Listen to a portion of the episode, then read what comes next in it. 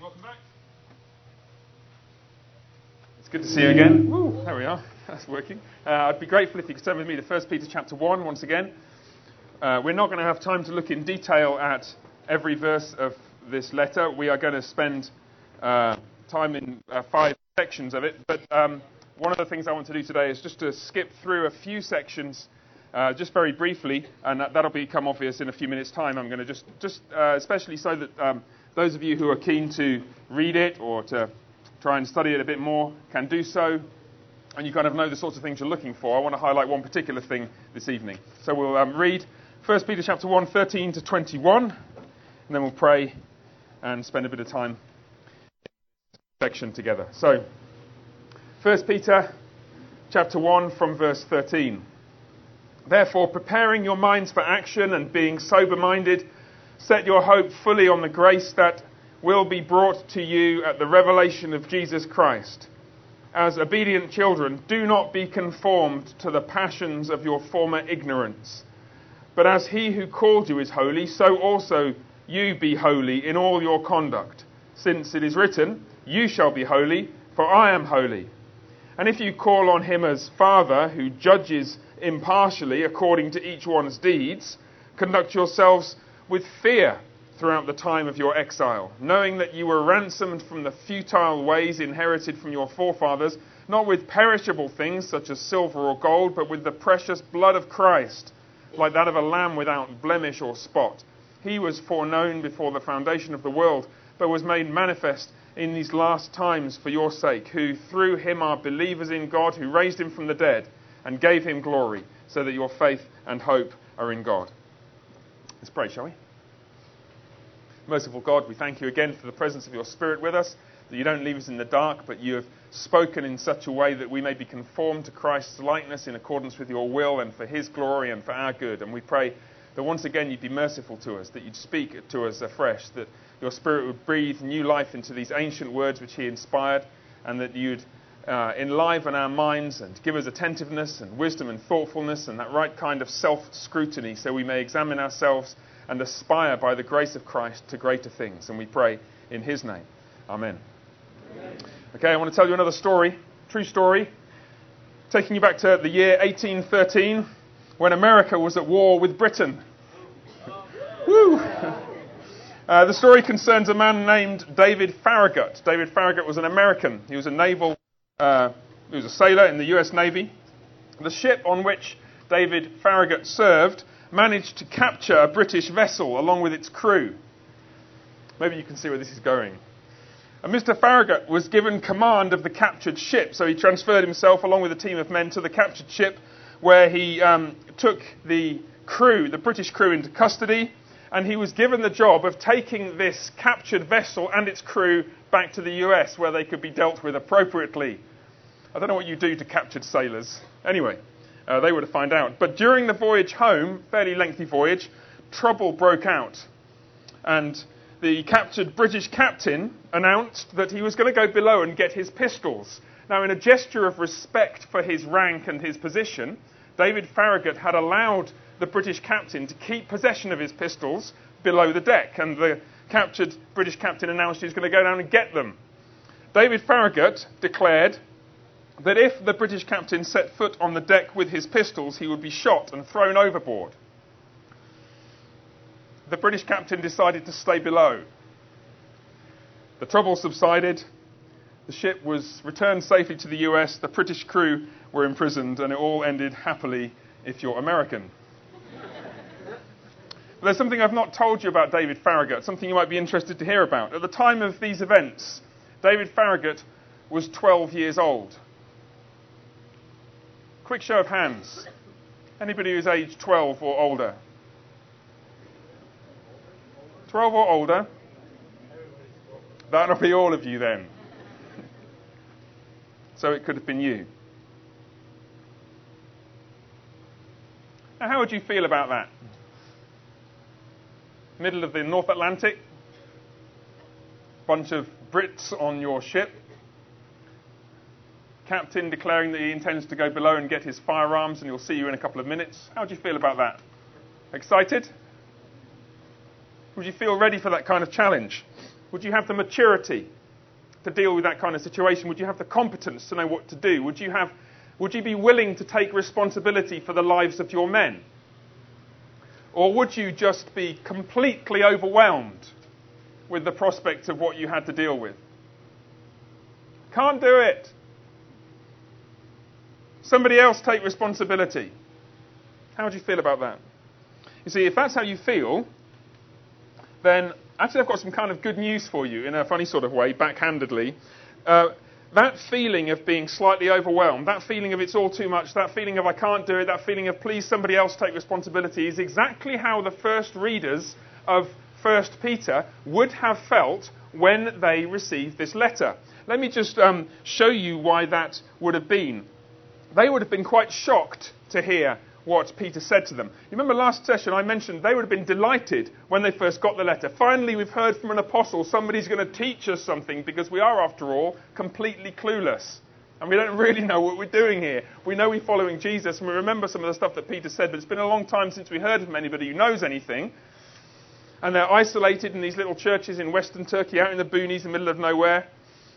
They've grown perhaps slightly. Maybe they're not three or four Christians now. Maybe they're 10 or 11 Christians. But that brings problems with it because there's nothing like a new convert to throw into turmoil your nice, stable church, is there? Pastors are all like, yeah, no, nothing like that. And they're not persecuted, but they're fearing persecution. And they know that they're not really welcome in the social and the cultural sort of setting in which they've grown up. And they feel lonely, and they feel fragile, and they feel vulnerable. And here the Apostle Peter, the great rock on which Christ is going to build his church, writes this letter to them. And what 1 Peter doesn't say, sorry, what 1 Peter doesn't say is, hey, don't worry. Relax, it's okay. Keep your head down. Hold on tight. It's all going to be fine. You do not find that kind of sentiment in this letter. What you find, I mean, wouldn't it be nice? It's like, you ever find yourself in that kind of situation where you just wish your mum would show up and make it all go away? Do you ever find yourself in that kind of situation? I'm talking about you, Joe Douglas. You say there's some disaster, some catastrophe happens which you've caused. I mean, why did I think of Joe Douglas at that point? Can't imagine. And, and you just like you wish somebody else would come and fix it, and and um, well, there's nothing like that in First Peter. Instead, if you wanted a, a simple summary of the message of First Peter, it goes like this: You are under God. You are the hope for the salvation of the world, not somebody else. You. You are the only hope for the salvation of the world. God intends through you to have the gospel proclaimed. God intends through you to have the way of Christ lived out in the world. Jesus isn't in the world anymore. Jesus is enthroned in heaven, and He's poured out His Spirit upon the church, and it's your job to live like Him and be Him to the world. It is only through you that sinners are going to be reconciled with their Creator. It is only through you that the nations are going to be discipled and transformed. God is saving the world through the church. Nobody else is going to step onto the deck of the ship and tell the British captain what to do with his pistols, and nobody else is going to fix the world by the grace of God but the church. Only you. How do you feel about that? Well, you're all 12 years old, it should be fine, shouldn't it? And if you notice, and this is just, I want to go through a few um, uh, texts in, in second, uh, First Peter just to give you a sense of where the book as a whole goes. And then if you're reading it or you're talking about it with your friends, then, then this might help you just to get a sense of the flow of what Peter's saying. Look, for example, at chapter 2, verse 9. We looked at this before. The, um, uh, the pronouns are emphatic in this uh, verse, which means they're kind of put at the front of the sentence to highlight that it's Verse 9, but you and not somebody else are a chosen race. You are a royal priesthood, a holy nation, a people for his own possession, that you, specifically, you people, may proclaim the excellences of him who called you out of darkness into his marvelous light. Who's going to proclaim the gospel to the world? People like you. Nobody else. Verse 11, a couple of verses down. Beloved, I urge you as sojourners and exiles to abstain from the passions of the flesh which wage war against your soul. You are in a battle against sin. You're in a battle against the passions of the flesh, and they're the passions of your flesh, and you're in the battle, and nobody else is going to fight it for you. Verse 12 Keep your conduct among the Gentiles honorable, so that when they speak against you as evildoers, they may see your good deeds and glorify God on the day of visitation. How are people going to see the transforming grace of the Spirit? How are people who, who malign and slander the church, as they do in 21st century America and 21st century Britain, how are they going to see that there's actually something different about what God does in people from what, than what they think and what they see and what they claim? It's only to the extent that they see your good deeds. It doesn't say, just chill out, guys, and relax, and they'll see somebody else's good deeds, and they'll come streaming into your church and ask you to baptize them, and you don't have to do any discipleship because somebody else will do it. It doesn't say that. Can you see? Again, look at chapter 2, verse 20, a bit further down. You have been persecuted for your faith. Well, you don't want to be surprised about that, do you? What credit? I mean, this is a really striking section, and we're not going to have time to look at it in detail, but it's a really forceful and shocking section of the letter from about verse uh, 18 down to the end of that chapter. Verse 20 What credit is it if when you sin and you're beaten for it, you endure? In other words, if you're just wicked and you get into trouble, too bad. And it doesn't do any credit to you, doesn't do any credit to God. But if when you do good and suffer for it, you endure, this is a gracious thing in the sight of God. This, this is what you've been called to. Look at verse 21. To this you have been called because Christ suffered for you, leaving you an example so that you might follow in his steps. It's really strange, isn't it? We, uh, we rightly emphasize the uniqueness of the work of Christ, correct? Yeah? Only Jesus can atone for the sins of the world. Only Jesus can give himself in such a way that sin is, is dealt with, that sin is atoned for. Only Christ can die for sinners. And yet, it's striking the degree to which Peter sets forth Christ as an example, and not an example in his life, but an example in his death. Christ suffered for you, leaving you an example that you might follow in his steps. It's really strange as well. We, we, we think of persecution as it's a little bit, um, people laugh at me if they know I'm a Christian. Man, that's not, that's not persecution, okay? Persecution is having your fingernails ripped out. Okay? Persecution is you wake up one Sunday morning, your pastor's not there anymore, and he's never seen again. That's persecution. Persecution isn't feeling a little bit embarrassed when you have to tell the guy at work that you believe in Jesus. That's not persecution. That's your, our, my feebleness. And that we're so used to having an easy life that when it gets slightly difficult, we like kind of cave in under the pressure. And that's not what these men and women were being prepared for. Peter was saying, this, You are the ones in and through whom the Lord Jesus Christ is going to transform the world. That wonderful song that we were singing. You know, what, I forget the words of the refrain. Um, who can who can read out? Yeah, pray, shout loud, pray on. We're gaining ground. That was it.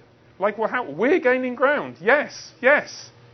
Don't get so hyper Calvinist that you're afraid to say that we are called to gain ground.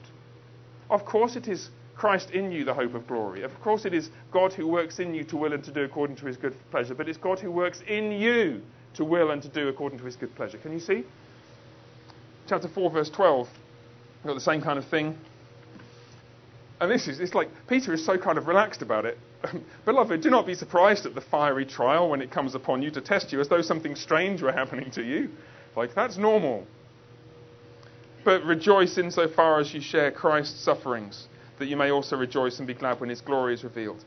And then always, just back a, a, chapter or so, chapter 3, verse 15, always being ready to defend your faith, always being prepared to give an answer to anyone who asks you for a reason for the hope that is in you. Can you start to see the, it's like the melodic line of 1 Peter. You could summarize it in this way You are, by the grace of Christ, by the work of the Spirit, you are the hope for the world. Simple as that. There's going to be a day when Pastor Booth and Pastor Neil and I are all dead Who's going to pastor your church then? Hmm? Who's going to be the elders then? Yeah?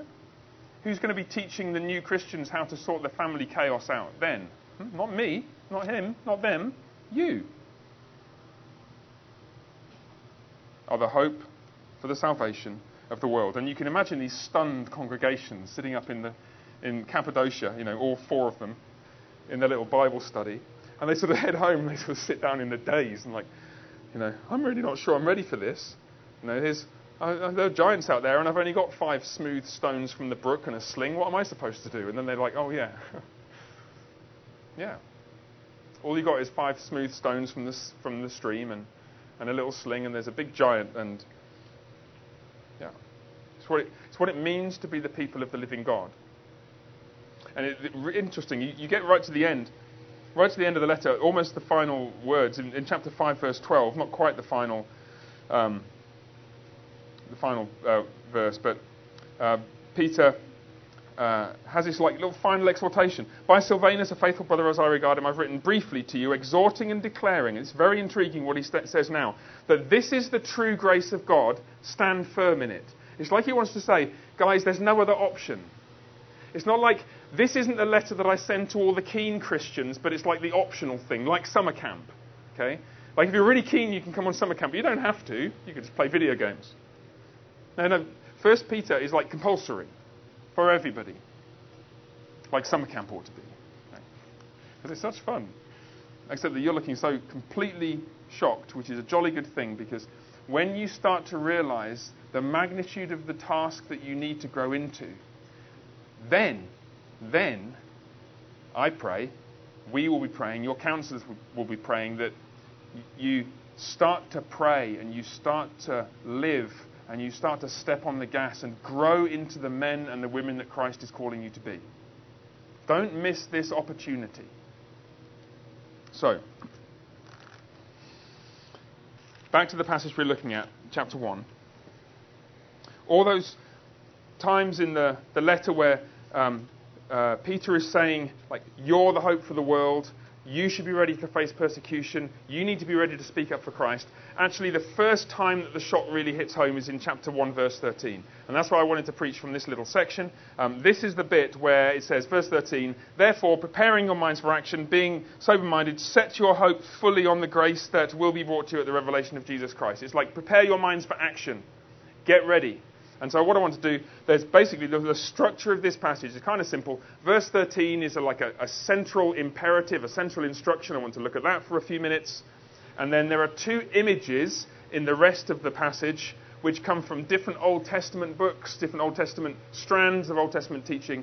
Uh, one is about holiness from the book of Leviticus, one is about Passover from the book of Exodus. We'll spend a few minutes on each of them. So you see where we're going? Verse 13, this central instruction, a couple of images holiness, Leviticus, Passover, Exodus. With me? Excellent. Right. Let's take a look first at this central instruction. Verse 13. Grab your Bibles, look again. Therefore, here goes everybody. You know who you are now. You're the people of the Father, Son, Spirit. Therefore, here's what you've got to do preparing your minds for action, being sober minded. Set your hope fully on the grace that is being brought or will be brought to you at the revelation of Jesus Christ. Now, notice um, a couple of things about this. Firstly, there's a kind of build up to it, isn't there? Um, preparing your minds for action, being sober minded, bam. Have you ever, anybody play in an orchestra? Have you played in an orchestra? Music, yeah, and, and, yeah, and you know you have like timpani, and sometimes you get the kind of timpani like rumbling of the drums, and then you get a massive clash of cymbals. Yeah, wonderful, big sound. The two participles, preparing and being sober-minded, they're like the timpani, and then it's smash with set your hope fully on the grace that is being revealed to you. Now, those two preparatory bits Notice they're both about the mind. Isn't that intriguing? Look carefully. Preparing your minds for action. Literally, it's girding up the loins of your mind. We'll come back to that in a few minutes' time. But it's getting your mind ready to do something, thinking straight, and then being sober minded. Obviously, it's a contrast with being drunken minded and having, like, uh, not being able to focus on anything, not being able to walk in a straight line, not being able to think straight. In other words, it's thinking clearly, focus on the task you've got to do. The first and most important thing that you need to do in order to start growing in the kind of direction and at the kind of pace that we need to grow to be faithful, mature Christians is to start to think clearly about the task at hand. Illustration. Anybody play baseball? Of course you all play baseball. Right. Now, I don't play baseball. I play cricket, which is a bit like baseball, except the ball is harder and you're not allowed to wear gloves when you catch it. But I'm told that baseball is quite, quite difficult as well sometimes, you know, for you Americans. And anyway, so, so you're standing there with anybody want to have a game afterwards, I'm very happy to. So you're standing there with the bat, okay? I'm guessing that what you're not doing is standing there with the bat and going, right? That would be cricket. What, that, that would be that would not be cricket, my friend. That would not be cricket. You do it in cricket, you get your head taken off. See, see, if you do that, if you have your mind on the skies and the clouds and you're watching, you're scratching your head, you're going to get a big bruise right about here, yeah? Because if you're going to do anything that's demanding, you need to think clearly about it. Yeah? Think clearly, not gazing around, letting your mind wander. And so, you know, I mentioned um, last talk, your great theologian, Jonathan Edwards. He wasn't much older than you when he wrote down his list of resolutions. Have you come across Jonathan Edwards' resolutions?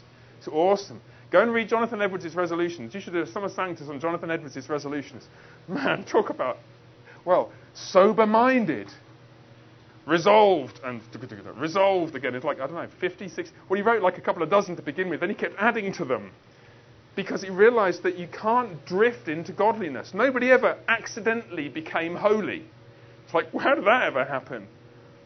No, think and focus and decide what are the things that I need to do to sort out the sinful, chaotic, immature, childish, dissipated edges of my life.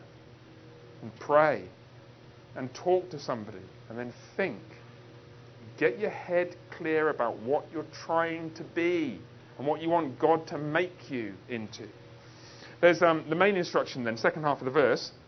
Set your hope fully on the grace that will be brought to you at the revelation of Jesus Christ. There is a translation issue here. I don't want to do a lot of detail on this, but um, the way it's normally translated, at least in my Bible, it gives the sense that this grace will be brought to you at some future point. Can you see that? I don't know how it's translated in your Bibles. If you've got an English Standard Version, it says, The grace that will be brought to you at the revelation of Jesus Christ. That's almost certainly not what is meant. There is no future sense to any of the verbs here. It's a present verb.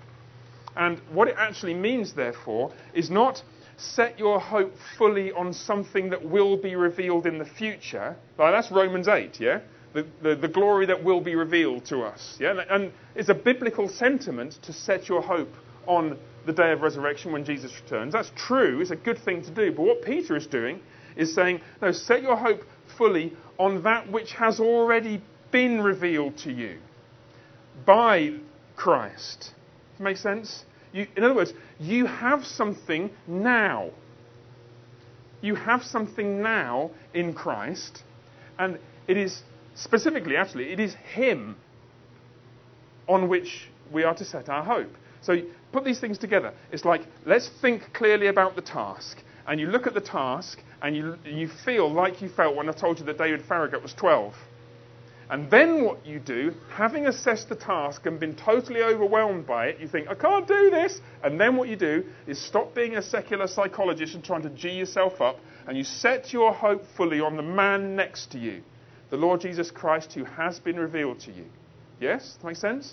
This is not a self improvement talk. This is a Christ transforms your life talk. So, you see the mountain, illustration again. Um, the highest mountain in Britain is this puny little thing called Ben Nevis. It's about 1,000 meters high. It's pretty scary, actually. Um, the top of it looks a bit like the surface of the moon, you know, kind of big rocky boulders everywhere. And I climbed it with the kids and with Nicole um, uh, a few um, months ago, a year or so ago. Now, here's the thing. Um, at the bottom, if you've never climbed Ben Nevis, it's really easy to find your way.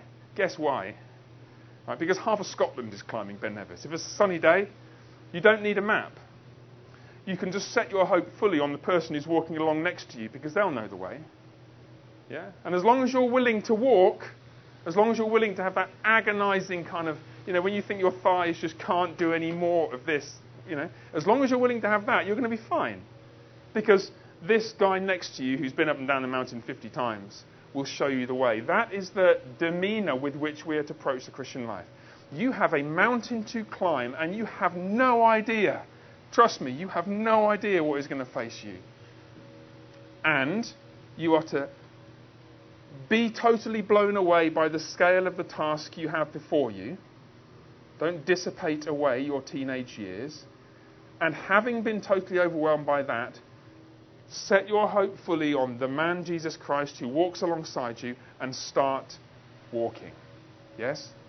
That's what Peter is calling his um, brothers and sisters to do. So, it really is just a question of.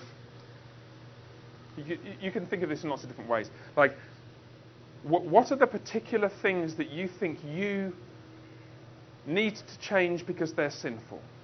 What are the particular things that you think you could seek to accomplish because this is a way in which God has gifted you? And you, the challenge for you is to think just personally about yourself and not get proud and arrogant about it, but to think, if, I, if this is what I think it might be good for me to do, then seek it. Seek it. Seek first the kingdom of God. But, but make that the thing that you wake up in the morning and you think, I want today to be a better day in relation to dealing with this sin than yesterday was. Yeah? And you get lots of examples of this. Every pastor in this room has had conversations which go a little bit like this. You're talking to somebody and they're lamenting the fact they don't read the Bible very much. Oh, I just wish I read the Bible a little bit more. Have you ever had these conversations? And, and the first thing you ask them is to say, well, okay, uh, let's think about this. So, w- when do you read the Bible? So, oh, I don't really have a set time. So, okay. Um, so, what's, what sort of Bible reading plan do you follow? And so, well, I don't really have a plan. It's like, okay, just a second. You, you don't have a plan, you don't have a time, and you're telling me that you really wish you read the Bible more. I don't really think you do wish you read the Bible more. If you really, if you really had been clear-minded about this, then you'd be able to tell me the time and you'd be able to tell me the plan. Yeah? And it's, I had the conversation exactly like this. It was about prayer. I was about um, 21 years old. I had no excuse. Like David Farragut was, well, so much younger than me. It's embarrassing. And I was, I was living in Japan. It was an interesting time, quite a testing time. I had to go an hour and three quarters to get to church. Met a guy there called Jeremy at church, and we got to know each other quite well because we were the only Brits in the congregation. And I had this interesting conversation with him one day when um, I realized that he was a lot more prayerful than me. And I said, you know what, I, I, I, I really need to.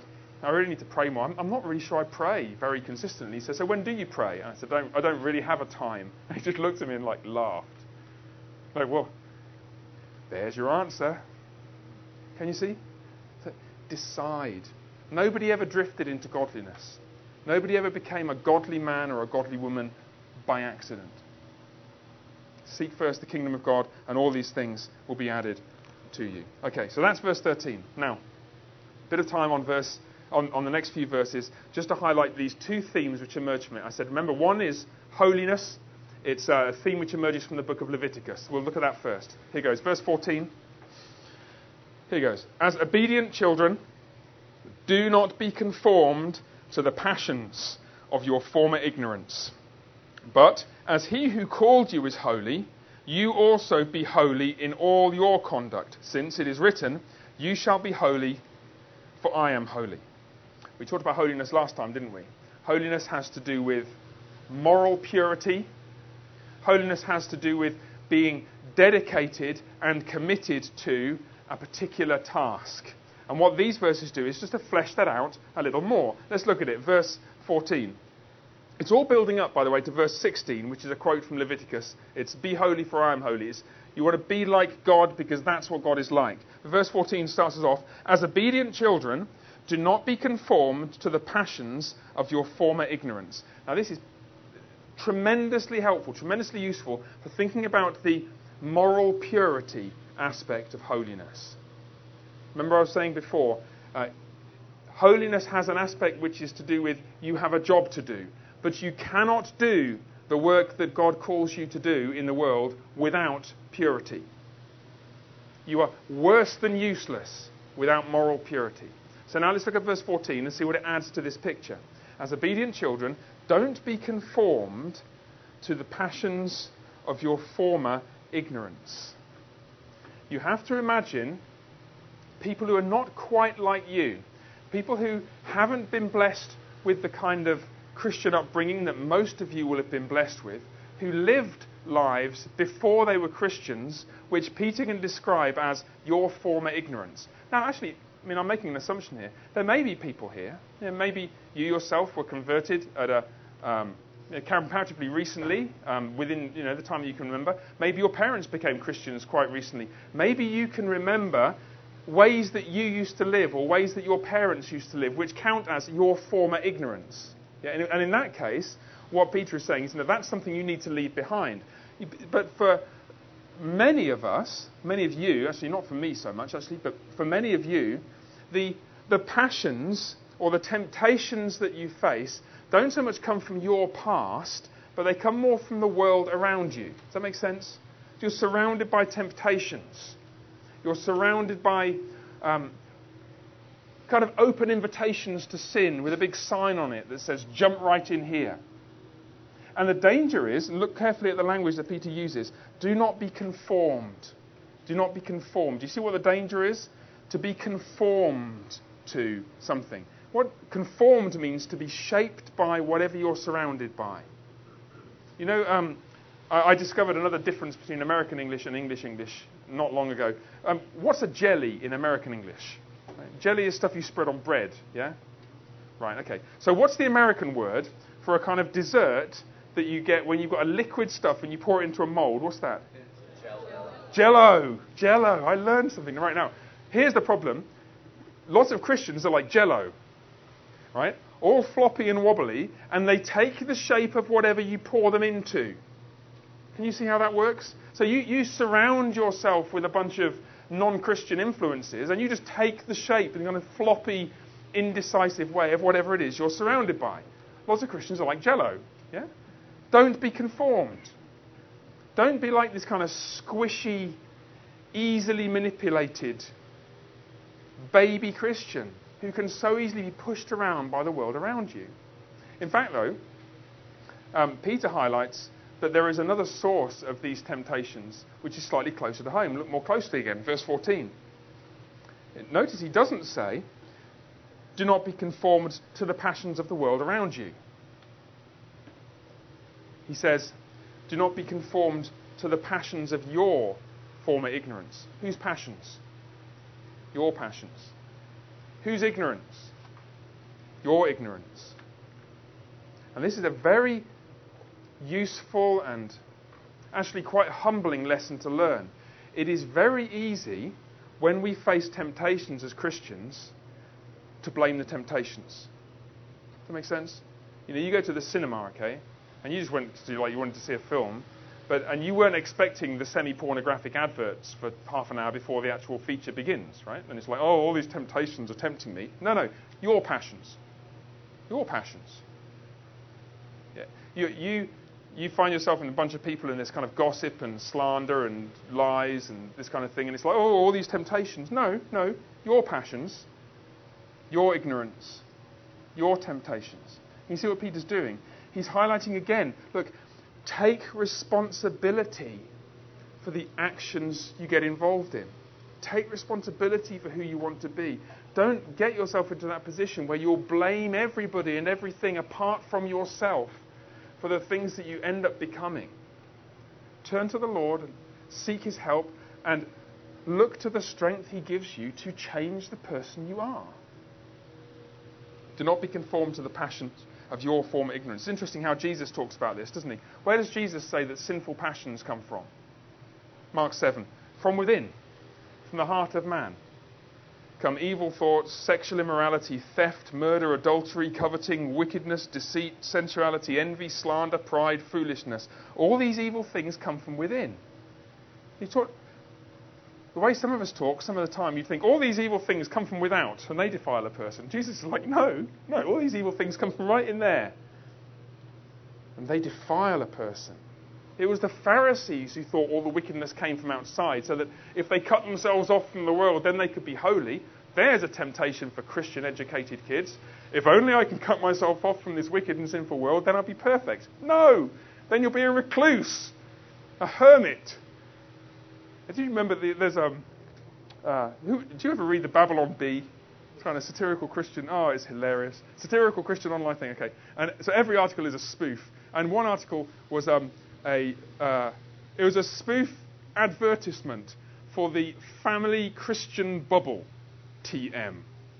You, know, you can see where this is going, right? And so you buy this bubble, you kind of put your children inside it, and it's impervious to all secular influences. So what you do, you do, you get your little baby and you sort of put it, pop it inside the family Christian bubble, TM, and then it's perfectly safe from all this ungodliness. Except Jesus says, no, no, the sinfulness resides in the heart of the child. The sinfulness resides in the heart of the 12 year old. And only, only by what Peter describes as do not be conformed to the passions of your former ignorance can it be driven out. Man, we've got some praying to do, haven't we? Okay, so holiness. We are called to imitate God. Second, briefly, uh, I want to read verse 17 to the end of that little section where one of there's lots of stuff going on in those verses, and I'm not going to spend a lot of time on verse 17, but um, Peter highlights the imagery of the Passover. You know about the Passover, Israel's escape from Egypt in the days of Moses. Let me read these verses, and then you'll see the allusions in verses 18 and 19. I'll read it, and then we'll say a word about it. Verse 17: If you call on him as Father who judges impartially according to each one's deeds, conduct yourselves with fear throughout the time of your exile, knowing that, here goes the allusions to the Passover, ready? Knowing that you were ransomed from the futile ways inherited from your forefathers, not with perishable things such as silver or gold, but with the precious blood of Christ, like that of a lamb without blemish or spot. He was foreknown before the foundation of the world, but was made manifest in the last times for your sake, who through him are believers in God, who raised him from the dead and gave him glory, so that your faith and hope are in God. Okay, look at verse 18 and 19. You were ransomed from the futile ways inherited from your forefathers, not with silver and gold and stuff like that, but with the blood of Christ. A lamb without blemish and defect. Can you see all the hints of the Passover? Remember what happened? You've got the people of Israel, they're enslaved, they're in bondage, they're in a place that they hate to be, surrounded by idolatry. And God says, I'm going to set you free. And he, he sets them free by tearing them out of the hands of the tyrant King Pharaoh with a series of ten devastating plagues. And the first nine plagues, there, there, are hints that the Israelites are spared from the worst of them, or sometimes spared all, from all of particular plagues. But the tenth plague is different. In order for the Israelites to be spared from the tenth plague, there's only one way to escape, and it is by sacrificing a lamb and daubing its blood over the doorposts and the lintels of your house. The way to be saved from the tenth plague, the plague of death, the plague on the firstborn, is through ransom by sacrifice. To pay with a life so that the life of the firstborn isn't taken away. So you imagine you know, little Johnny, age 12, say, oldest son, Daddy, have you done the lamb yet? Uh, no, don't worry, I'll do it later. Yeah, no, he's, he's pretty nervous come 10 o'clock or 11 o'clock. And the angel of death passes through, and the angel of death will pass over all the houses in which the blood of a lamb has been spilt. And then the people are free to head out into the wilderness through the Red Sea to worship God. Now, just as the people of Israel were ransomed by the blood of a lamb, so the church of Christ has been ransomed by the blood of Christ. Now, why on earth would Peter mention this here? Why is it important for us to have that Passover image in our mind here? Well, part of the answer lies in the fact that verse 13, prepare your minds for action, is literally gird up the loins of your mind. It's like it's got the image of tie your belt on and pull your trousers up and all that kind of thing, and gird up your loins. I don't want to mime this too in too much detail, but it's get ready to go somewhere, and it's a Passover illusion. Okay, so gird up the loins of your minds because you're going somewhere. That's part of the reason. But part of the reason is you're leaving something behind. Get out of Egypt. Why would you want to go back there? You've, you've been rescued, ransomed, by the blood of a man who loves you. You've been, your eyes have been fixed on a life of freedom and hope and joy. And now you can leave this idolatry behind. Now you can leave that wickedness behind. Now you can leave that sinful world behind. Jesus did not die on a cross so that you could stay the same. Jesus died so that you can change. And so, remember David Farragut? It's time to raise your expectations of yourself. I'm only 12 years old. Right. And remember Jesus Christ.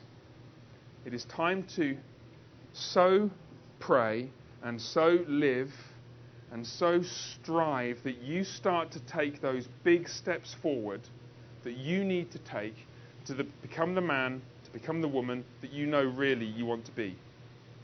Okay? Let's pray, shall we? Merciful God, we thank you that your Spirit is and has been at work in us. I thank you for these young people. I thank you for their love for Christ. Uh, we pray that you would stir all of us up to a clear headed and impassioned zeal for Christ's service. That we would love Him and be so clear headedly committed to Him that all our lives would be transformed wonderfully in the days and months and years to come.